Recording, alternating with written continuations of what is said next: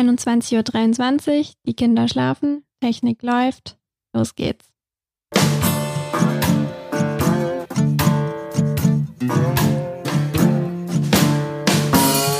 Kids asleep. Ja, guten Abend, Nadine. Na, wie geht's? Hm, alles läuft. Und dir? Geht auch gut, danke, ja. Kinder schlafen. Haben uns hier zusammengesetzt, um nochmal ein bisschen was aufzunehmen. Ja. Wolltest du nicht noch von deiner letzten Woche erzählen, als du beim Festival warst? Ja, in Ludwigshafen, ja. Ähm, ja, ich war in Ludwigshafen, habe da ähm, meinen letzten Fernsehfilm vorstellen können. Wir hatten Glück, dass wir dort eingeladen wurden und Ludwigshafen ist halt ein äh, total cooles Festival, weil das, ähm, die haben es irgendwie geschafft, obwohl ja Ludwigshafen eigentlich voll die kleine Stadt ist, dann eine total interessierte Filmcommunity aufzubauen. Also die haben, sind das zweitgrößte Festival in Deutschland vom Publikumszahlen her und die schaffen es halt wirklich so für jede Vorstellung da irgendwie über 1000 Leute ähm, in ihre Zelte zu bringen. Also das ist auch in so ähm, aufgebauten Zelten sind die Kinos da drin. Und das ist einfach eine super Situation, wenn man dann den Film dort vor so vielen Leuten zeigen kann äh, und einfach wirklich die reale, die reale Reaktion von den Leuten einfach direkt hautnah mitbekommt. Und ist von gelaufen. Autogrammjägern belagert. Ja, stimmt. Das, äh, da gibt's auch Autogrammjäger. Ja. Ich wusste gar hatten- nicht, dass es diesen Beruf noch gibt. Seitdem. Seit dem Internet. Ja, es gibt's das, ähm, aber nur dort, glaube ich. Also das sind auch so, so eine kleine Clique von Leuten. Und die kamen dann tatsächlich auch mit so einem Foto an von mir. So, das fand ich schon mal total crazy, dass ich das überschrieben habe. Aber der zweite kam dann sogar mit einem Foto von mir und ihm von 2016, als er scheinbar schon mal ein Autogramm von mir geholt hat und damals auch ein Foto gemacht hat. Das war crazy irgendwie. Aber man fühlt sich danach gleich natürlich total stolz. Obwohl man auch weiß, ja gut, landet da in irgendeiner komischen Mappe dann wahrscheinlich. Aber und es gab auch einen, der hatte auch so ähm, Karten noch von Wir sind die Flut dabei, so Postkarten und wollte, dass ich die Hey. unterschrei unterschreibe. Und da habe ich natürlich gesagt, klar, die unterschreibe ich dir alle, kein Problem. Der Film ist auch voll cool und super und ich bin immer noch total froh. Und ähm, dann habe ich ihn gefragt, wie ihm der Film gefällt. Und dann hat er gesagt, äh, er wüsste jetzt nicht mehr genau, wie der Film war, aber wenn ich ihm nochmal sagen würde, worum es ging, würde es ihm bestimmt wieder einfallen. Und dann habe ich ihm gesagt und dann hat er so geguckt, wie jemand ja, gucken ja, würde, genau. der tut, als würde er wieder wissen, worum es geht. Aber Also irgendwer hat doch auch gefragt, wann der neue Film von den Machern von Wir sind die Flut kommt. Ja, das war ähm, eine, eine ältere Dame ähm, tatsächlich. Und ähm, die war im Publikumsgespräch, das gibt's dann dort beim Festival auch. Äh, und hat äh, den Film aber eigentlich gar nicht gesehen, um den es ging, sondern war eher da, um zu fragen, ob wir jetzt bald wieder einen neuen Film machen. Und hat auch explizit nach dir gefragt, also äh, wann du wieder mit am Start bist. Von mir aus jederzeit.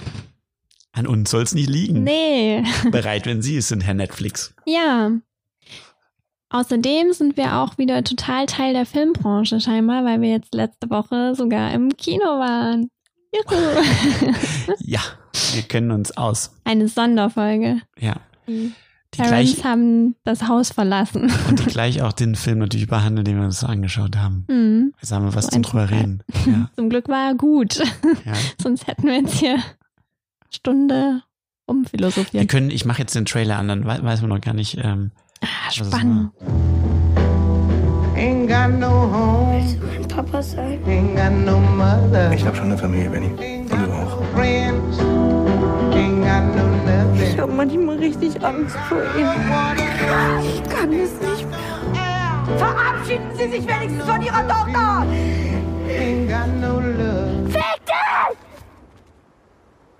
Ich verliere die nötige Distanz. Ist das jetzt Ihr Ernst?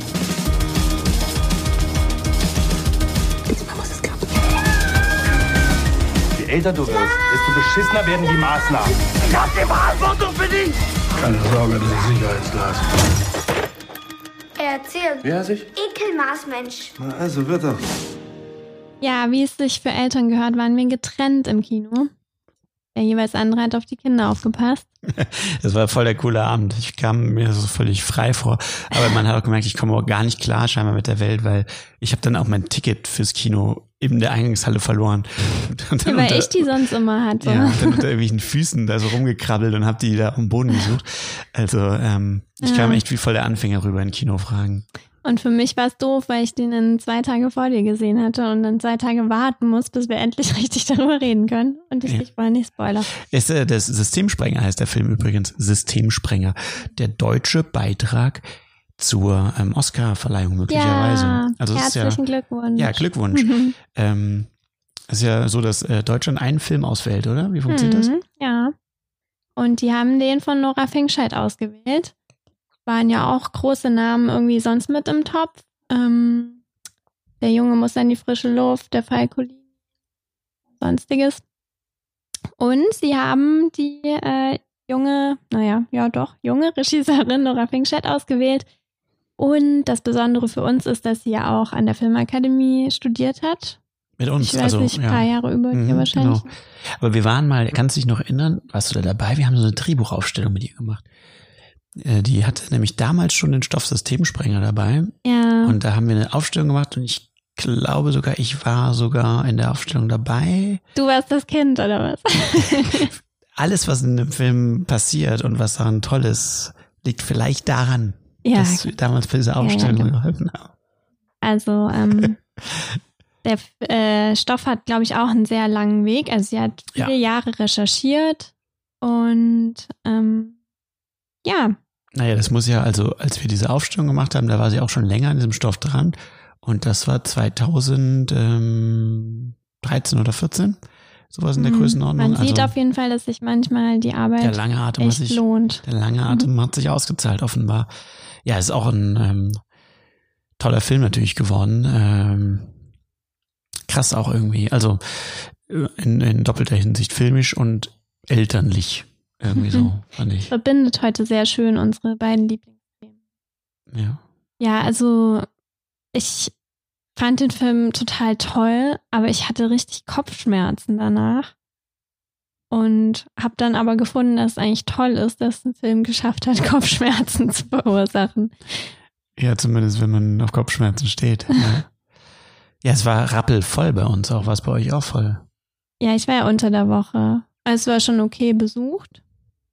Aber ja, Also ich glaube, es war sogar ausverkauft. Also vielleicht ein, Echt? zwei Plätze. okay. Und es war kein kleines Kino. Und es war ähm, am Freitagabend. Und ähm, das finde ich schon krass. Ein deutscher Film, komplett ausverkauft. Hm. Bin mal interessant, ob der erfolgreich läuft, ob das insgesamt auch gute Zahlen sind. Weil Mhm. eigentlich solche Filme. Oscar-Nominierungen und so, gut und schön, das hilft natürlich so einem Film. Aber das sind natürlich schon jetzt keine riesen Blockbuster normalerweise. Hm. Aber Toni Erdmann ist ja zum Beispiel auch ganz dann gelaufen. Mhm. Wobei er es als Komödie ja nochmal leichter hat wahrscheinlich. Ja, es war ziemlich ruhig im Kino bei uns. Ich habe nur meine Begleitung und mich schniefen gehört. Aha, da war eine Bekleidung dabei. ich hoffe, Eine kein andere anderer Mann. Mama. Eine andere Mama. Okay. ja. Und ähm, ja, was, was denkst du denn zu dem Film? Was, was war denn dein Fazit? Also das Thema fand ich schon mal richtig spannend. Es geht ja um ein neunjähriges Mädchen, Benny, die ähm, ja quasi ihre Mutter ist völlig überfordert und ähm, sie kann nicht mehr bei ihr wohnen. Und dann macht sich das System eigentlich auf die Suche, um für sie einen neuen Platz zu finden. Also sie kommt durch verschiedene Wohngruppen, kann aber nirgends bleiben, weil sie einfach, ja, schwer zu bändigen ist, sage ich mal. Und ähm, das steht und fällt einfach mit dieser unfassbar guten Darstellerin, Helena Zenge, die es einfach so echt spielt und diese Facetten, die da aufeinander prallen. Also einerseits, dass man einfach fix und fertig von diesem Verhalten von diesem Kind ist und es einfach nicht fassen kann, was sie die ganze Zeit macht. Auf der anderen Seite aber in sich so sehr diesen, dieses Bedürfnis spürt, dieses Kind retten zu wollen, was ja dann auch viele Figuren in dem Film spüren. Und ähm, trotzdem, ja, finden sie am Ende nicht wirklich einen Platz für sie. Was ich toll fand an dem Film ist, dass, also, weiß ich nicht, man sieht ja oft so Filme, die sich mit irgendwelchen schweren Themen befassen. Aber der Film hatte halt wirklich trotzdem auch noch so eine starke künstlerische Handschrift, fand ich. Also man hat wirklich, deswegen hatte ich wahrscheinlich auch Kopfschmerzen, manchmal wirklich so einen Eindruck bekommen, wie es sich vielleicht anfühlen könnte, sich in dieser Haut von diesem Kind zu befinden. Hat mir wirklich sehr gut darin gefallen. Ja, wobei mit dem, mit der künstlerischen Handschrift, ja, das stimmt. Hatte der Film schon in gewisser Weise. Ich würde allerdings äh, auch das Argument anführen, dass diese künstlerische Handschrift halt bei diesen vielen dieser deutschen Problemfilme halt dann irgendwie in die Richtung geht, es halt möglichst real wirken zu lassen oder möglichst nah dran zu sein oder so ein, mm, einen, dokumentarischen Touch oder sowas da drin zu haben. Das habe ich da jetzt eigentlich auch wieder gesehen. Also es war jetzt nicht so, dass man jetzt das Gefühl hatte, ah, okay, so ein von der Art und Weise, wie der Film, von der Art und Weise, wie der Film gemacht ist, hätte man das jetzt irgendwie noch nie irgendwo sonst gesehen oder so. Ja, oder? aber ich fand, ich fand irgendwie, man hat die ganze Zeit so stark diese Message gespürt, die dieser Film hat. Das ähm, war jetzt irgendwie nicht so ein beobachtendes Zuschauen die ganze Zeit nur, sondern irgendwie hat man da so einen ganz starken Impuls dahinter gespürt in jeder mhm. Szene. Ja. Ja, also ich, äh, grundsätzlich stimme ich dir auch zu. Also ich fand auch, dass der, das würden wir heute auch nicht drüber sprechen, mir hat er auch sehr gefallen, der Film. Ich fand den auch ganz äh, bewegend. Ich habe auch äh, mit den Tränchen gekämpft zwischendurch, ähm, weil es schon einem nahe geht und man gleichzeitig aber auch sehr, sehr gespannt ist. Das finde ich auch super bei dem Film. Der ist einfach auch sehr spannend, komischerweise, weil man eigentlich so einem Film jetzt gar nicht zwingend so eine Spannung unterstellen würde, aber man, man, man ist dann schon irgendwie will wissen, wie es weitergeht und man findet das auch alles sehr interessant, äh, wie das so in diesem System funktioniert und ähm, was auch ähm, mir sehr gefallen hat daran ist, dass das System eigentlich jetzt nicht als scheiternd oder so dargestellt wird, sondern man hat schon das Gefühl, man hat da mit sehr vielen Leuten zu tun, die wirklich auch versuchen, gute Arbeit zu leisten und sich wirklich für das Kind engagieren, aber es funktioniert irgendwie trotzdem nicht. Also mhm. es ist es ist nicht so, dass man das Gefühl hat, das System wäre unzureichend aufgestellt oder äh, es gäbe nicht die richtigen Leute. Es ist eher so, dass man diesem Problem einfach scheinbar nicht richtig Herr werden kann. So. Es ist einfach schwierig, einen Ersatz für eine funktionierende Familie, in dem Fall zumindest eine funktionierende Mutter zu finden. Ja, ja. Es gibt ja ganz viele Figuren in dem Film, die sich ihre größte Mühe geben, aber das, was das Kind eigentlich verlangt, dieses bedingungslos und dass sie bei jemandem wirklich auf Platz eins steht, kann ihr halt keiner geben. Weil jeder ein eigenes Leben hat. Ja. ja. Am eigenen Leben oder ein eigenes Kind oder ein eigenes Pflegekind. Ja. Und immer wieder spürt sie einfach, ja, die müssen entweder weiter zu ihrem Leben oder ja, die würden kind sich am Ende müssen. für ihr eigenes Kind natürlich entscheiden. Ja. Und das ist ein großer Schmerz, den eben diese Figur spürt. Und ja, je mehr sie ja darum kämpft, eigentlich zu ihrer Mutter zu kommen, desto mehr stößt sie sie gleichzeitig auch wieder weg. Also es ist ein riesiges Dilemma. Hm. Ja. Ja, ich mochte auch sehr, dass der Film ähm, gleichzeitig auch einen Humor hat, auch. Ja. Also es ist irgendwie, so man ist mit so einer komischen, man ist oft auch sehr amüsiert von ihr. Und, ja, man sitzt da mit so verheulten Augen ja. und muss aber trotzdem zwischendurch dann so kichern. Ja. Ähm, und äh, ja, also es ist ähm, auch wie er gemacht ist, ist modern, auch mit der Musik und so. Es ist sehr ähm, so ein bisschen ekstatisch auch. Also es ist jetzt, die, die Musik ist eigentlich gar nicht so eingesetzt, wie man das klassischerweise kennt, um so Szenen halt in einer bestimmten Art und Weise zu untermalen oder zu unterstützen, sondern halt wirklich explizit in so montagigeren Szenen, wenn überhaupt so oft Songs auch und sowas. Ja. Ähm, oder songigere äh, ja. Stücke.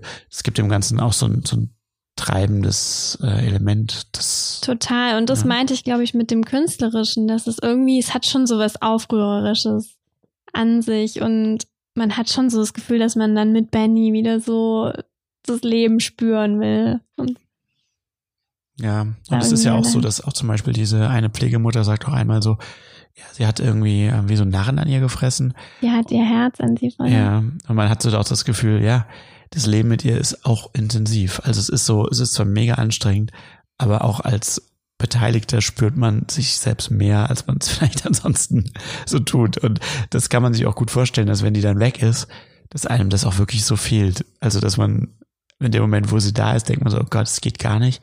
Aber wenn sie weg ist, denkt man so, ja, aber irgendwie habe ich mich zumindest lebendig gefühlt Ja. in der Zeit. Was mache ich jetzt mit mir? Lauter so brave Kinder um einen drumherum. Ja, das ist ja echt immer so wie in diesen Wohngruppen, die anderen Kinder da so stehen und halt immer so gucken.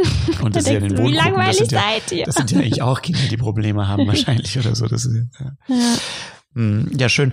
Ähm, und äh, hattest du das Gefühl, der- das Publikum, wie hat das das so gesehen bei dir? Hast du da was mitbekommen? Außer von deiner Begleitung vielleicht? Also wir waren mittendrin. Ich habe auch dann irgendwann so in meiner Tasche gekramt und meine Begleitung so, brauchst du Tempos? Ich so, ich muss nur meine Brille rausholen.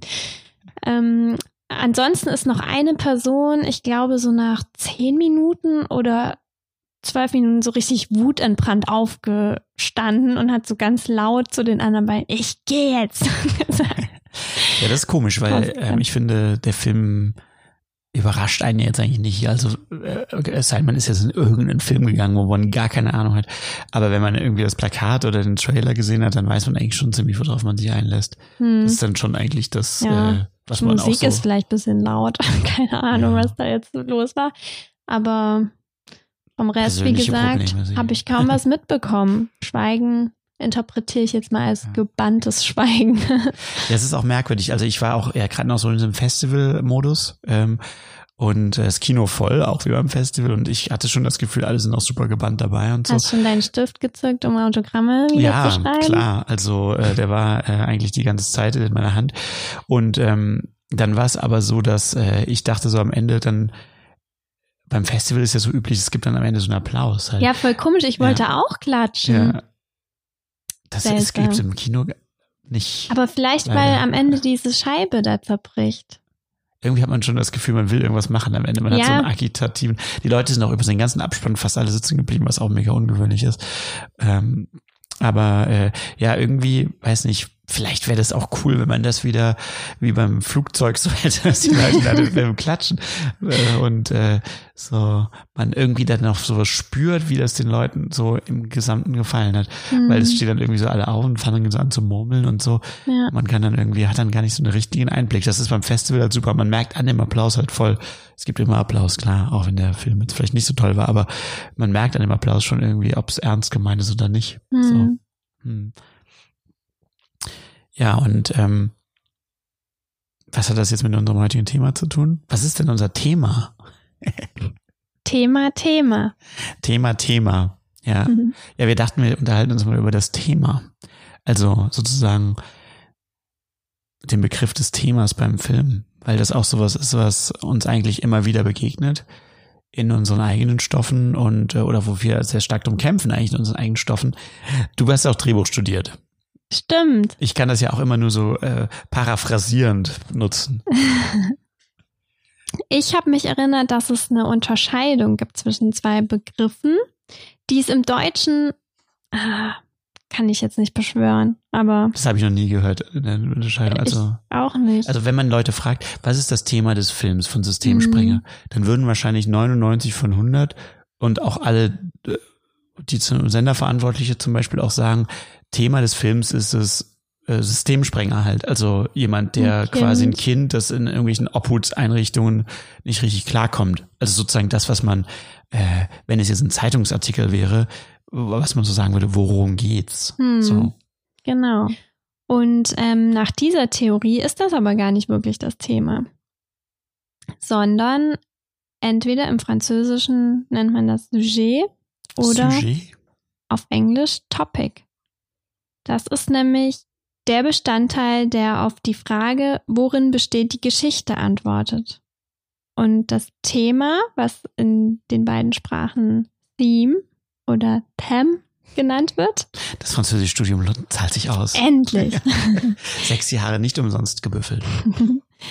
beantwortet die Frage, warum wurde diese Geschichte geschrieben?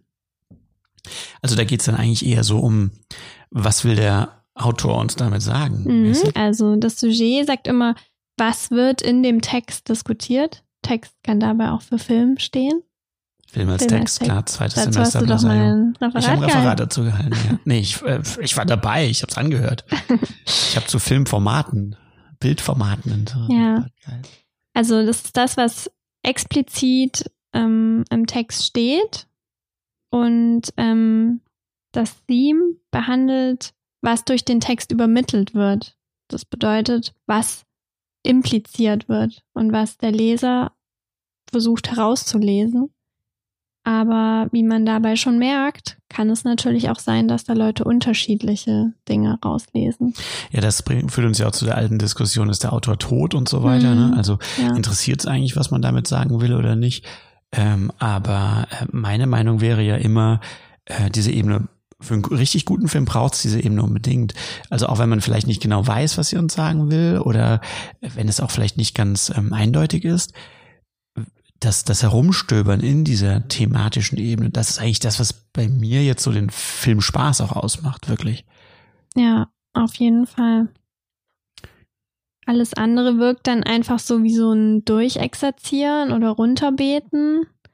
Aber dieser Interpretationsspielraum und dieses Gefühl, dass man vielleicht mit einem konkreten Fall was viel Größeres erzählen will oder auch was Universelleres, ist schon ähm, ein Qualitätsmerkmal. Und äh, wenn wir jetzt bei Systemsprenger sind, was wäre jetzt da das Thema? Also Sujet wäre ja, haben wir schon gesagt, äh, Problemkind in Einrichtungen. Ja, So. genau. Also das, wo man auch jetzt quasi einen Zeitungsartikel dann zuschreiben könnte. Aber was ist jetzt so das Thema für dich in dem Fall? Hm. Also, wie gesagt, es können mehrere Themen auch drin stecken. Also, für mich war so das Hauptthema, wie nah liegen eigentlich Wahnsinn und Anziehung beieinander, weil das war für mich so das Hauptgefühl, was ich hatte, dass ich auf der einen Seite gedacht habe, oh mein Gott, man kommt gar nicht mehr klar und auf der anderen Seite, man will das aber erleben, so man will diese Grenzerfahrungen machen. Ein anderes Thema ist natürlich noch das Individuum und das System. Also eben dieses Subversive auch. Was macht man, wenn ein Einzelner so ein System zersprengt? Ja, wobei diese, ich hätte auch gedacht, auch bei dem Titel, dass es um diese Frage mehr gehen könnte. Ich fand die jetzt nicht so richtig umgesetzt, weil ähm, dazu würde man ja vermuten, dass das System in irgendeiner Art und Weise auch schadhaft dargestellt wird. Es wird aber eigentlich ja so total funktionierend dargestellt. Also im Sinne von, die Leute sind wirklich alle sehr positiv und bemüht. Ähm, insofern gibt's da jetzt nicht wirklich was so kaputt zu sprengen, äh, würde ich sagen. Ja, ist interessant, ja, weil also man hätte eher gedacht, so, dass es darum geht, ähm, wie jemand am System verzweifelt, Ja. fand ich. Aber letzten Endes ging es ja eher darum, wie machtlos das System Ja, das System verzweifelt eher an ihm oder an der, an der Person, an ihr. Mhm. So, ja. Ja. Ähm, interessant, weil wenn man das so sieht, so äh, das ist ja auch so ein F- Freiheitsfrage eigentlich, die du da drin siehst. Da passt dann das Ende ja eigentlich auch gut dazu, wo sie am, äh, oh, jetzt wollen wir nicht das Ende schon verraten. Naja, okay. Das hört sich niemand an, der den Film nicht gesehen hat. Das ist stinklangweilig, uns über irgendwas labern zu hören. Du bist ja optimistisch. Na gut. Okay, also am Ende sozusagen äh, springt, fliegt sie so weg. Man sieht nicht genau, was passiert, aber es friert so ein in so einem Moment von großer Freiheit bei ihr. Dann würde das ja sozusagen dieses, ähm, auf dieses Konto einzahlen. Ja, und dass die Scheibe zerspringt, heißt ja irgendwie auch, dass sie nochmal das Das wiederholt sich ja System- vom, vom Anfang auch nochmal, ja. Ach so, Gut. Es ist, das schlägt diese ja am Anfang vierte diese- Wand oder was? Ja. Nee, nee, ja, das, nein, das, das schlägt ja am Anfang, gibt's ja diese Szene, das ist eigentlich die erste Szene des Films, wo sie doch, wo der, der Betreuer dann so sagt, ja, das ist ähm, Panzerglas und dann schlägt sie die Scheibe aber trotzdem kaputt. Ja, ich habe das aber so gelesen aufs Kino bezogen, irgendwie Ja. so, jetzt nehmt das, Leute. Puff. Und dann Hm, wird irgendwie so die vierte Wand da ja, zerstört. ja. Also ich habe ja als Thema, was äh, ich da drin gelesen habe, ist so ähnlich, aber ein bisschen im Detail anders, weil ich glaube, für mich lag der Fokus so vor allem so auf sowas Unheimlichem. Also ähm, so dieser, dieser Abgrund, dieser undurchdringliche Sumpf, der hinter den Augen in dem Kind drin schlummert, den keiner begreifen, keiner bändigen, der so eine, wie so eine Urgewalt da ist. Und der, den, den man gleichzeitig verstehen will und gleichzeitig auch daran zugrunde gehen kann, sozusagen. Ähm, das war für mich eigentlich so, also so die, die letzte Unergründlichkeit des menschlichen Seins in seiner Tiefe. Hm, die Mutter sagt ja auch, dass sie Angst vor ihr hat. Ja. Das ist doch bestimmt auch irgendein komischer Topos, wenn die eigenen Eltern von dem Kind Angst haben. Ja. Gibt einen Zeitartikel zu. So. Hm. Fünf Mütter, die Angst vor ihren Kindern haben, packen aus. Ja, interessant. Aber wir wollten uns ja das vor allem mal anschauen. Ähm, wie gesagt, über dieses Thema kann man ja viel diskutieren. Das ist eigentlich auch das Schöne daran. Ähm, wir wollten uns das vor allem mal anschauen, weil wir doch das Gefühl haben, oder ich würde dich fragen, hast du das Gefühl auch, wenn ich das so formuliere, dass eben genau diese zweite Ebene, dieses Thema bei vielen Filmen, gerade im deutschen Fernsehen, Kino auch teilweise, aber vor allem Fernsehen, eigentlich fehlt. Hm. Dass man irgendwie so das Gefühl hat, ja, das ist ein Film, der geht über Punkt, Punkt, Punkt. Und dass dann alle denken, okay, das ist jetzt das Thema und damit ist das ja auch Hm. ausreichend, äh, damit ist jetzt ausreichend äh, gesagt, so was damit Sache ist. Aber dass eigentlich so diese, äh, um was geht es eigentlich wirklich, so dieses, diese urmenschlichen Fragen, die dann dahinter stehen, dass die oft keine richtige Bedeutung finden oder auch in den Auswahlprozessen in den bei den Senderverantwortlichen scheinbar keine große Rolle so richtig spielen. Ja, ist voll komisch, weil ich finde, Systemsprenger könnte man sich ja irgendwie auch als Fernsehfilm vorstellen. Aber dann würde man sofort so denken, dass diese zweite Ebene, die wir jetzt dahinter entdeckt haben, fehlen würde. Und ähm, also nicht nur diese thematische Ebene, aber auch so eine Form, man hätte dann so eine einfachere Dramaturgie oder so. Weil das macht ja diesen Film auch sehr stark aus, dass er eigentlich immer so in Schleifen erzählt und immer wieder zu demselben Punkt kommt. Sie liegt da in dem Krankenbett und man hat so das Gefühl, es Ja. geht alles wieder von vorne. Es hat sich los. auch am Ende eigentlich nicht wirklich was verändert. Es ist Mhm. eigentlich, die haben sie alle daran abgearbeitet, es ist ein Jahr vergangen oder was. Und Ja. alle da, wo sie vorher waren. Und da hat man irgendwie so das Gefühl, bei einem Fernsehfilm, ich weiß nicht, das ist dann in jeglicher Hinsicht irgendwie vereinfacht. Muss es so sein? Und liegt es vielleicht daran, dass man beim Fernsehfilm weniger Zeit hat? Dann muss man sich vielleicht auf das Wesentliche, das Su- Sujet dann fokussieren und äh, da einmal die Dramaturgie durchziehen. Aber keine Ahnung. Ich habe nicht das Gefühl, dass ich ein Fan davon bin. Dann würde ich lieber ähm, auf die Plotpoints verzichten und lieber ja so eine Art von Herausforderung halt erleben, dass man Ja. was zum Entschlüsseln hat. Also ich habe in Ludwigshafen auch einen Film gesehen. Ich habe auch den äh, einen Ausschnitt kurz davon äh, bei, der heißt Weil du mir gehörst. Das ist ein ähm, ähm, ARD SWR Fernsehfilm, der noch nicht gesendet ist. Der kommt irgendwann raus. Ähm, und der ist da eigentlich sehr gefeiert worden auf dem Festival und ist sehr war eigentlich so der Diskussionspunkt schlechthin. Warum kann ich gleich erzählen? Ich mach mal kurz einen Ausschnitt davon aus dem Trailer an. Also eine Minute. Sehr schön. Schön im Sattel sitzen bleiben. Hey, mein Schatz. Wir waren auf einem Reiterhof und dann bin ich auf Lotti geritten. Was? Wow. Oh, toll. Das war mein Wochenende, ne? Ach, hast du es dir wieder anders überlegt? Und ich habe eine Überraschung für dich. Dein neues Handy.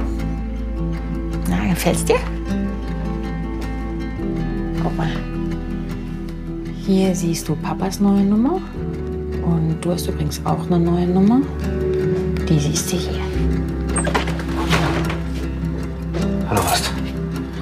Kannst du mir bitte sagen, wohin Julia und Anne gezogen sind? Nein, können wir nicht. Falls du es vergessen hast, ich bin der Vater. Ich habe ein Recht zu erfahren, wo meine Tochter lebt. Anni, bitte mach's mir nicht noch schwerer. Ich vermisse unsere alte Wohnung auch, aber es ging einfach nicht anders. Könnt ihr euch vorstellen, wie sich das anfühlt? Mal eben vor die Tatsache gestellt zu werden, dass deine Ex-Frau einfach dein Kind wegnimmt und auch noch umzieht? Ja klar. Das ist ungefähr so wie die Situation, als Julia erfahren hat, dass du sie betrügst. Ach, du hast doch keine Ahnung. Äh, vielleicht zum Kontext kurz. Das ist ähm, ein Film, da geht es um dieses Phänomen der Elternentfremdung. Das ist äh, mir auch neu gewesen, aber scheinbar ein großes Ding so, das äh, auch äh, reichhaltig in der realen Welt diskutiert wird. Ähm, und zwar geht es darum, dass bei einer, im Fall einer Trennung ähm, und vor allem, äh, wenn es dann einen Konflikt zwischen den beiden Elternparteien gibt, äh, eine der Elternparteien versucht, das Kind so mit teilweise auch ganz miesen Tricks zu beeinflussen, dass es dann irgendwann vor Gericht aussagt, dass es zu dem anderen Elternteil gar nicht mehr möchte. Ähm, und äh, das wird eben im Film wird dieser Fall so dargestellt. In dem Fall gibt es einen äh, Vater und eine Mutter und die Mutter ist quasi die, die das Kind versucht Stück für Stück dazu zu beeinflussen, dass es den Vater nicht mehr sehen möchte, obwohl der Vater darum kämpft. Naja, und ähm, ich habe den Film in äh, Ludwigshafen gesehen und äh, jetzt gerade auch im, Ver im Vergleich zu Systemsprenger ja, das ist, äh, die Filme sind ja jetzt nicht so super unehrlich. Es geht in beiden Fällen um so ein Elternthema, es geht in beiden äh, Elternsujet, wenn man es jetzt genau nimmt. Mhm. Es geht um ein, äh, ein Kind, äh, das da ähm, auch Probleme macht und hat. Und ähm, trotzdem sind die fühlen sich diese beiden Filme sehr unterschiedlich an, weil man eben bei diesem, ähm, weil du mir gehörst, hatte ich doch sehr stark so das Gefühl, das ist kein schlechter Film. Also ich will nicht sagen, dass der, dass ich den total doof fand oder so. Ähm, aber der Film ist halt so viel mehr, ich sag mal, durchdekliniert. Also man mhm. merkt es auch vielleicht in den Ausschnitten jetzt schon. Mm, es geht so sehr stark darum, dass, also ein bisschen wie so ein verfilmter Wikipedia-Eintrag oder so. Ja. Äh, das so zu verstehen mit dem Kopf was es da geht, was sind die mhm. Probleme, was sind die juristischen ja. Hürden, die anstehen. Man kann schon, wenn man so die Ausschnitte sieht, weiß man schon in etwa, wie dieser Plot verlaufen wird und kann sich daraus auch schließen, wie dann die Plotpoints gesetzt sind. Und bei Systemsprenger, es war auch unberechenbar. Du wusstest nie, was passiert denn jetzt? Und wenn sie im Krankenbett liegt, wie kommt sie denn da jetzt wieder raus und so? Und es war überraschend. Und das erwarte ich auch von einem Film, dass er irgendwie mehr bietet, als wenn ich jetzt zum Beispiel eine Reportage oder so darüber dann in der Zeitung lese. Also ich finde, bei solchen Filmen, diese sogenannten, die heißen ja auch schon Themenfilme, dann zum Beispiel mittwochs oder so in der ARD laufen, das ist dann ganz oft, dass man so am Ende des Films das Gefühl hat, ah, okay, interessant, jetzt bin ich über das Thema informiert. Aber über ein Thema kann ich mich auch auf andere Weise informieren und habe dann nicht so das Gefühl, dass ich mir dafür jetzt unbedingt einen Spielfilm anschauen muss. Und woher kommt es? Wie, wie entwickelt sich das? Was denkst du? Warum ist das so unterschiedlich? Ja, ich weiß nicht, man will ja auch nicht immer zu den gleichen Punkten kommen, aber naja, man spürt eben bei so Kinofilmen schon mehr äh, diesen Gestaltungswillen, diese Handschrift dahinter. Und so ein Themenfilm ist vielleicht schon was, worauf sich dann, je mehr Leute da mitreden, man sich vielleicht dann im Kern einigen kann. Ja, vielleicht hat man auch so das Problem bei solchen Filmen, ähm, also jetzt äh, bei den Themenfilmen im Fernsehen, dass ja auch die Entscheider oft, die sowas machen, gar nicht im Zweifel unbedingt die Kreativen sein müssen. Also ich glaube, bei dem Film zum Beispiel ist es jetzt konkret auch so gewesen, das kann ich mir mal vorstellen, dass das auch nicht ein Einzelfall ist, sondern oft so ist, dass ähm, jemand auf dieses Thema stößt und dann einen Autor beauftragt, der das für ihn ausarbeitet. Möglicherweise trifft der Autor selbst auf das Thema, das weiß man jetzt nicht so genau, aber so dieses ganze, mh, hm, diese Zusammensetzung auch von dieser kreativen Mannschaft, die ja irgendwann dann auch früher oder später aus einem Kopf mit einem Regisseur eben bestehen muss, kommt eben erst so viel später zu diesem Prozess dazu, so dass vielleicht dann auch was weiß ich, wenn er nur einige Monate vorher erst einsteigen kann, dann stehen halt andere Fragen auf dem Tableau, als worum geht's hier eigentlich im Gesamten. Es stehen nämlich Sachen auf dem Tableau, wie wer spielt das und wo machen wir das und äh, wie lange brauchen wir dafür und brauchen wir dafür wie viele Kameras und, und wie viele Scheinwerfer und sowas. Hm. Ja, also ich glaube, beim Fernsehen kommt man dann halt immer schnell von dieser Seite des Verstehens. Also weniger, also im Gegensatz zum Spüren, oder? Ja. Und Nora Finkscheid hat ja auch gesagt, ich meine, sie hat fünf Jahre ähm, recherchiert, man hätte ja auch einen Dokumentarfilm machen können.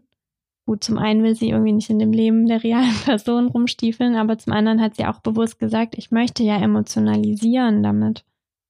Und ja, ich glaube, bei diesen Fernsehfilmen hat man dann doch oft den Wunsch, eher dem Thema vielleicht so, weiß ich nicht, umfassend gerecht zu werden, mhm. so dass sich jeder da vertreten fühlt oder so und, das dass man nicht das so, danach ähm, diskutieren Kritik kann. geben kann oder so von Mhm. irgendwelchen Gruppen, Interessensgruppen oder so, vielleicht. Ich denke schon, ja. Und ja, also ich habe jetzt gerade nachgeschaut, Systemspringer ist 100 118 Minuten. Es gab ja schon auch Forderungen, weiß nicht, Florian Henkel von Donnersmark und so habe ich da mal gehört, von Leuten, die auch sagen, hört doch mal auf, diese Fernsehfilme mal auf diese 89 Minuten zu beschränken. Weil vielleicht braucht man einfach auch mal eine andere Zeit, um was zu erzählen. Und ja, das wäre schon auch eine Forderung, wo ich mitgehen würde, weil ich einfach auch immer denke, die Geschichte sollte die Länge bestimmen. Und das sieht man Und schon. nicht die Schublade, sozusagen das Gut, das Ja. dort reinpasst. Man muss dann links und rechts abschneiden, damit es reingeschoben Ja. werden kann. Und diese 89 Minuten Dramaturgie ist halt schon sehr konfektioniert und du weißt schon, okay, ich muss bei der Hälfte jetzt beim Midpoint sein und so weiter und irgendwie, du hast eine gewisse Anzahl, um zu diesem Punkt zu kommen und bis dahin muss aber das Thema klar sein und vielleicht tut's den Film einfach auch nicht so gut, weil man so das Gefühl hat, es wird mehr dieses Skelett aufgebaut und das Fleisch drumherum Ja. fehlt. Also ich, äh, das gilt jetzt nicht nur bei dem Film, generell bei diesen Mittwochsthemenfilmen hat man sehr oft das Gefühl, und das kann ich gar nicht leiden, dass es dann wirklich in jeder Szene auch darum geht. Also es ist so, das Das war bei, bei dem. Film jetzt auch so. Ähm, es, es gibt keine Szene, in der es immer irgendwas anderes äh, besprochen wird. So, die kommen nur darüber, wer hat das Sorgerecht, äh, der Anwalt, äh, die selbst Ja. die, die, die Gespräche in der eigenen neuen Beziehung gehen dann nur darüber. Und das finde ich ist zum Beispiel was, was bei Systemspringer mir sehr positiv aufgefallen ist. Dass vieles wird da en, en passant erzählt. So, also ähm, Dinge passieren auch, wo man jetzt so das Gefühl hat, so ja, das ist jetzt eher was, was irgendwie die Figuren vielleicht aufbaut oder oder ähm, ähm, vielleicht einfach auch einmal eine Verschnaufpause gibt, das aber jetzt gar nicht so super wichtig ist oder Ja. also jetzt um jetzt das das das Sujet weiterzutreiben, um jetzt noch einen weiteren Aspekt einzubringen in die Diskussion, der unbedingt erwähnt sein muss oder so. Es bringt einem halt in diesem Problemfilm auch immer dieses Gefühl des totalen Unrealismus. Also so benimmt sich einfach keiner in einem normalen Leben. Und ich finde, dann distanziert man sich automatisch, weil man einfach so das Gefühl hat, hier erzählt mir einfach jemand irgendeine fiktive Geschichte. Und das Entscheidende ist, dass wenn ich jetzt gerade auf Toilette war und einschalte, ich dann sofort weiß, um welches Thema, Schrägstrich, um welches Sujet es geht. Mhm.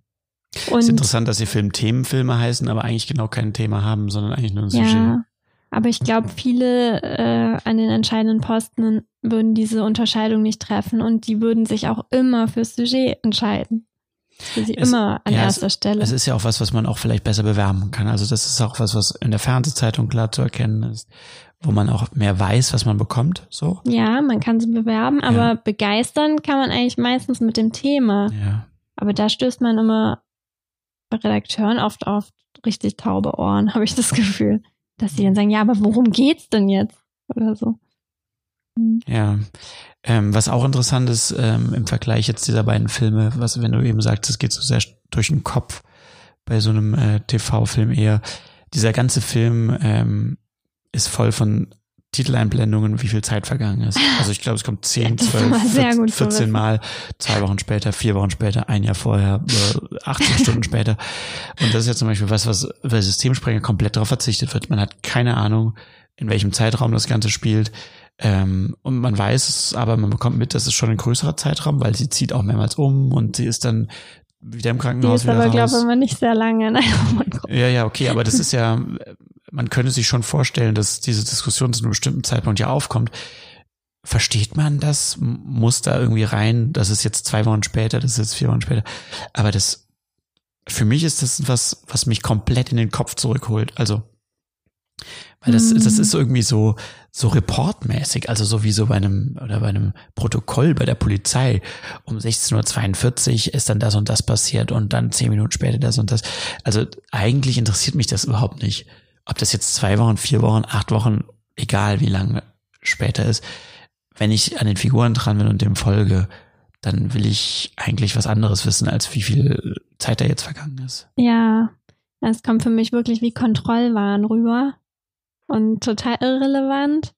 Und eigentlich hat man ja stilistische Mittel, um zu erzählen, dass Zeit vergeht. Ich meine, hier arbeiten Winter, wir auch mit ja. Jahreszeiten. Dann hat sie mal Geburtstag Dann hat so. sie mal kurze Haare oder irgendwie man sowas. bekommt schon ein Gefühl davon, wie lang es in etwa ist. Und mehr Ja. muss ich auch nicht wissen. Ja. ja, man weiß, es ist lang. Es ist mühsam. Ja, ist interessant. Also äh, würde mich auch mal sehr interessieren. Äh, leider ähm, das da jetzt nicht rausfinden können, aber es ist ja auch eine Frage, wer treibt solche Entscheidungen voran? Also möglicherweise ist das ja auch die Kreativabteilung, Regie, wer auch immer selbst, die das will, dass dort solche Titeleinblendungen mit Zeiten kommen. Aber man, ich kenne zum Beispiel aus meinen eigenen Erfahrungen mit Senderverantwortlichen schon den Drang, sowas eher klarer zu machen, als unklar zu lassen. Also man kann sich auch vorstellen, dass es aus dieser Richtung kommt. Man weiß es am Ende des Tages nicht. So ist auch Spekulation. Was wir ja zurzeit total gerne schauen, ist Mindhunter. Und da würde mich mal interessieren, weil man da irgendwie so das Gefühl hat, man ist ja die ganze Zeit komplett im Theme, oder? Gibt es da eigentlich ein Sujet? Ja, äh, klar, natürlich. Also man könnte, es ist ja auch, immer. Ja, absolut. Und es ist ja auch eine Buchverfilmung. Ja, also äh, und offensichtlich geht es ja um die ähm, ähm, sozusagen die Etablierung der psychologischen Profiler-Tätigkeit beim FBI. Ja, aber das wäre doch in jedem normalen Krimi, wäre das das Theme. Und ich finde, wenn man das anschaut, hat man auch so das Gefühl, man würde die ganze Zeit den Subtext gucken. Im positiven Sinne, aber Mhm. dann, oder? Mega, ja, es macht total Spaß. Ja, ja also es, ich, für mich geht es da jetzt thematisch, würde ich auch sagen, es geht da sehr stark auch um solche Dinge wie so Abgründe im Menschen, also zu was ist der Mensch fähig? Und auch so eine Faszination, die sich ergibt aus dem Betrachten davon. Also diese Ermittler, die da sind, also vor allem die Hauptfigur, zeichnen sich ja besonders dadurch aus, dass sie keinerlei moralischen äh, moralische Abneigung gegenüber den Tätern hat, die sie dort interviewt ähm, und das eigentlich mit großer Begeisterung alles aufsaugt und man so das Gefühl hat, ja, die ist schon auch ein Stück weit, also wie weit geht sie? Ist sie so eine Art äh, psychologischer Gaffer, ja, der quasi äh, eigentlich sozusagen äh, weiterfahren sollte. Hier gibt's nichts zu sehen, ja, kann bitte keine Beachtung dem Ganzen schenken. Oder ist es was, was ihn in irgendeiner Art und Weise innerlich dann doch auch wie begeistert oder so, was er dort erfährt. Hm. Und diesen Spagat die ganze Zeit auszutarieren, darf man das, was die dort tun? Darf man diesen Menschen jetzt sozusagen eine Art Podium bieten, wo sie das nochmal ausbreiten? Also ich würde total bei der These bleiben, das Sujet kann einen interessieren, das Thema kann einen begeistern. Ja, absolut. Weil Sujet ist gibt wie so ein Türöffner ja, oder so. Ja. Sujets, da sagt man, ja, da würde ich jetzt eher das mir anschauen und bei den anderen eher nicht. Aber es kann in jeder Geschichte irgendwie ein Thema stecken, wodurch man auf einmal mega begeistert ist. Zum Beispiel The Wrestler. Ja. Keine Ahnung, ich interessiere mich jetzt wirklich. Okay, neuerdings finde ich jetzt Wrestling doch wieder interessanter. Weil du einen Drehbuchfreund getroffen hast, der ja, eine Stunde und mir jetzt Wrestling erst erzählt. klar wurde, was da für eine Storyboard wirklich dahinter steckt. Aber ja, das ist echt so ein Paradebeispiel dafür, dass man dann da wirklich sitzt, so, oh cool, das Thema hat mich begeistert. Ja, voll. Man kennt ja viele dieser Zuschauertypen, die dann so sagen, ah nee, das Thema interessiert mich ja jetzt wirklich gar nicht. Und die dann sich diesen Film halt auch nicht anschauen. Aber eigentlich reden sie überhaupt nicht über das Thema, sondern über das Sujet. Also was weiß ich, sie interessiert halt nicht, wie irgendwelche FBI-Ermittler in den 60ern irgendwelche äh, äh, Psychokiller interviewen. Ähm, aber sie wissen ja eigentlich noch gar nicht, um was es eigentlich im Thema geht. Und ähm, ja, sie entscheiden das halt sozusagen aufgrund von diesem Fernsehbegleittext, der dann drin ist. Wobei man natürlich im Rückschluss auch sagen muss, für Fernsehfilme ist es ja dann oft die richtige Entscheidung, weil dahinter kommt ja dann meistens auch nichts mehr. Was will man da hinschreiben? Ja. Ja, es ist auf jeden Fall interessant. Ich würde mir wünschen, dass man auch in diesen Gesprächen, ähm, die man dort führt, wenn es da mehr eine Rolle spielen würde. Oder vielleicht manchmal kann man es auch nicht so richtig in Worte fassen. Vielleicht ist auch in Gesprächen das falsch, aber dass das schon, dass, es, dass man das spürbar machen muss, auch als Filmemacher. Was will man eigentlich damit jetzt erzählen? Außer, Mhm. dass es so war. Mhm. Ja, es ist auch ein bisschen traurig, weil ich finde, so bei Pitchs und so, wo man war und Berlinale, Empfang der Filmhochschulen und so weiter, da hat das oft schon einen sehr großen Teil eingenommen. Also man hat kurz so einen Abriss über den Plot bekommen und dann haben aber die Filmemacher erzählt, was sie damit erzählen wollen. Und jetzt so im Berufsleben, wenn man dann da sitzt und sich wieder austauscht mit den Auftraggebern, da spielt es immer so eine kleine Rolle. ist wirklich schade. Ja, es geht dann viel eher so nach dem Motto, äh, ja, okay, äh, nee, Fußball, Fußball können wir nicht unterbringen, das will keiner sehen und so. Mhm. Das ist dann nach so Oberflächlichkeiten, ja, wird dann Mhm. irgendwie so sehr stark entschieden. Mhm. Ähm, ja, und Wenig dahinter geschaut.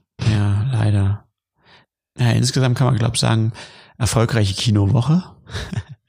Einen Film mehr gesehen, äh, der einen begeistert hat, mit Systemsprenger natürlich und äh, klare Empfehlung auch für alle, weil ich glaube auch, und das schien sich dort auch zu bewahrheiten im Publikum, es ist eigentlich irrelevant, ob man sich jetzt für dieses Sujet interessiert. Dieses, diese thematische Aufladung von dem Ganzen, die wird sehr vielen Leuten, glaube ich, wenn sie in den Film reingehen, gefallen und die wird die mitreißen, weil das einfach, ich glaube, ein ganz äh, menschliche Dinge anspricht, die irgendwie in uns drin stecken. So. Ja, wir haben ja gesagt, dass der Film für uns äh, zwei Themen vereint, nämlich Filme machen und Eltern sein.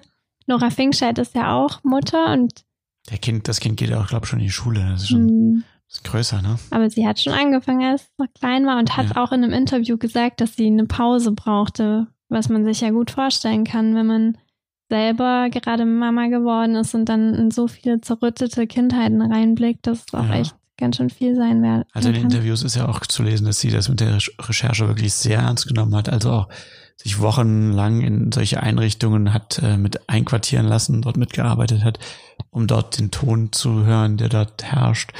Ähm, das kann man sich schon vorstellen, das geht schon an den Nieren. Also Mhm. vor allem, wenn man selbst, äh, wie gesagt, äh, in, in elterlicher Verantwortung auch steckt. So, Mhm. ja, es ist schon, es ist ja eigentlich sehr doppelt, eine doppelte Herausforderung. Auf der einen Seite, glaube ich, kann man schon sagen, das kann man ja gleich auch nochmal ausführen, ist unser Beruf halt sozusagen von den ganzen Formalien schwierig mit Familien einzubringen. Aber diese inhaltliche Auseinandersetzung damit ist ja nochmal ein zweiter Aspekt eigentlich, dass man sich mit so Abgründen die ganze Zeit beschäftigen muss, mit so schlimmen Geschichten, mit äh, äh, und wie schafft man das, das nicht mit nach Hause zu bringen? Also so ähnlich wie bei einem Polizisten oder so, ja. Mhm. Auf der anderen Seite denke ich immer, irgendwie hat man dadurch Eltern zu sein ja auch so viel Neues über das Leben gelernt, dass ich irgendwie auch immer das Gefühl habe, man hat sich auch im Beruf oder im Schreiben verbessert, weil man irgendwie nochmal so eine neue Tür zu so einer neuen emotionalen Welt irgendwie aufgemacht hat.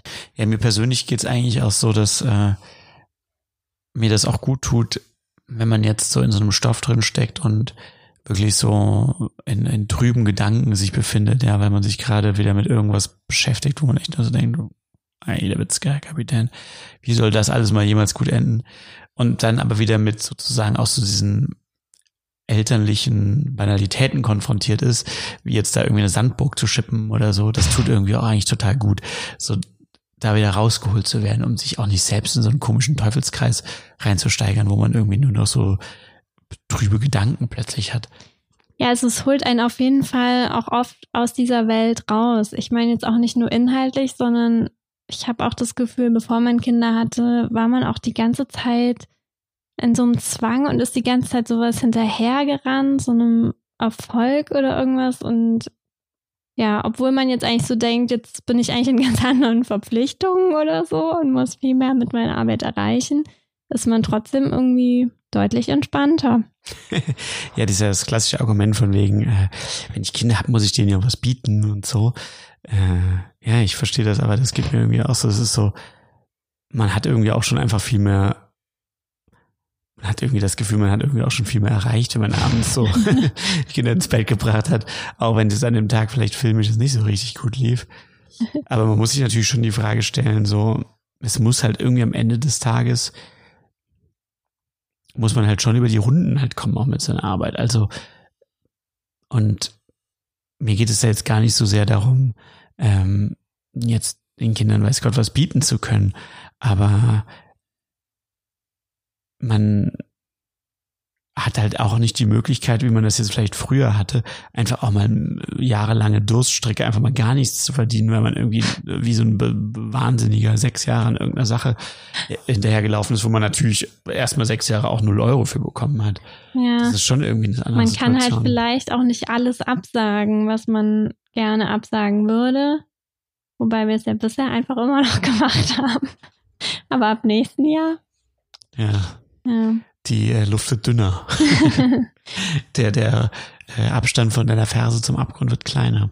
Ja, aber ich finde es trotzdem richtig cool, weil letzte Woche habe ich auch so eine deprimierende E-Mail bekommen, ja, den Stoff können wir nicht machen, deswegen, den Stoff können wir nicht machen, deswegen. Und dann habe ich das unserem Sohn erzählt und der hatte dann irgendwie so ganz einfache Antworten parat.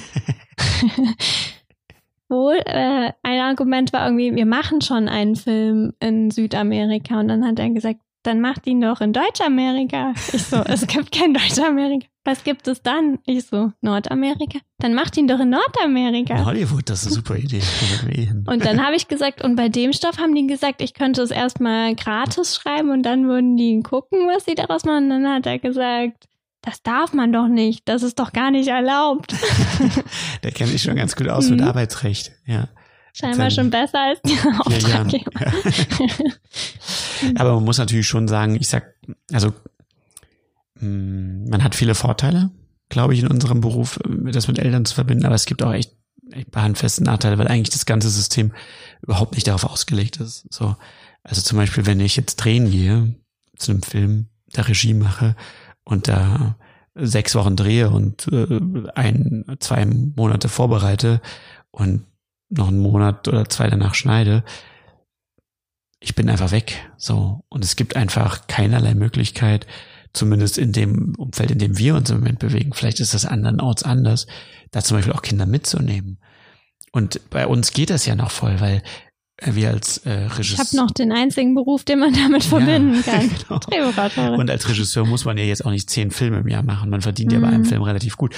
Aber die Kollegen, ja, die irgendwie, was weiß ich, Beleuchter, Tonassistenten sind, die Kinder haben, die müssen halt fünf oder sechs Filme im Jahr machen. Und äh, das ist natürlich ein Albtraum für die, weil die sich einfach in der Situation befinden, dass die, es gibt da, es gibt da kein, keinerlei Regelung dafür, wie das in irgendeiner Art und Weise zu vereinbaren sein Mhm. sollte. Weil die Drehzeiten sind all over the place natürlich. Hm. Es, da äh, guckt ja keiner danach, logischerweise, ab bis wann die Kita geöffnet hat und wann man sein Kind abholen muss. Wenn da gedreht wird bis in die Puppen, dann wird er gedreht bis in die Puppen und es wird meistens jeden Tag bis in die Puppen gedreht. Hm. Das ist schon wirklich richtig herausfordernd, glaube ich. Ja, ist schon schade, weil sich gerade viele auch Freunde von uns in den Set-Berufen ja schon fragen, ob sie dann überhaupt Kinder bekommen können. Und es wäre wirklich schade, wenn man es von seinem Beruf abhängig machen Ja, muss. Wirklich. Also wir, Verpasst man doch was. ja, bitte nicht. Es ist auf jeden Fall noch viel Ich zu machen. meine ja auch nur, wenn man Kinder will und es Ja. dann deshalb nicht macht. Ja. Wenn man keine will, dann go for it. Ja, nee, es ist einfach noch, ich denke, das sind noch viele Bretter zu bohren. Mhm. Und es würden ja auch viele Dinge einfach auch, ähm, könnten ja auch so viel leichter sein, die aber aus irgendwelchen Gründen traditionell nie so gemacht wurden und deswegen auch nicht so gemacht werden. Also zum Beispiel, ja, wenn, ähm, warum gibt es denn, wenn da laufen so viele Leute in so einem Set rum, ja, die da irgendwelche Sachen machen, wäre es denn nicht möglich, dass dort eine Person mehr noch ist, die so eine Art, wie so ein Zirkuskindergarten dort hat, die die Kinder, die anders nicht zu betreuen sind, zumindest vielleicht teilweise, dann dort mit sein können, wäre doch eigentlich denkbar, würde doch jetzt so eine Produktion nicht komplett aus dem Gleichgewicht bringen. Hm. Gerade dann, wenn man viel an einem Ort, an einem festen Ort wäre oder so, ja, äh, dass man in anderen Berufen gibt es ja teilweise auch. Ja, So. Aber ich habe auch gelesen, ich glaube Marinade und so, die ähm, kümmern sich schon darum, dass es kompatibel ist. Ja, die haben Also, vielleicht auch dann die Möglichkeit, es einfach so zu Position fordern bist. oder so, ja. Du kannst ja auf jeden Fall auch mal beim nächsten Dreh das mal anmerken. Da werden sie sich bestimmt freuen, meine Auftraggeber. Ja. Die sagen ja am Anfang immer schon, ja, ist alles kein Problem, das, da sind wir richtig, da sind wir richtig bereit, da auch äh, auf dich einzugehen und, und dann am Ende muss man dann halt gucken. Und am Ende haben die uns, glaube ich, einmal einen Babysitter bezahlt. Immerhin. Naja, ich gehe jetzt, glaube ich, mal nach den Kindern schauen und verabschiede mich für heute Abend. Ja, und da ich euch nicht alleine weiter langweilen will, sage ich auch Tschüss, bis zum nächsten Mal, wenn es wieder heißt, How the Kids Asleep. Bis dann, ciao.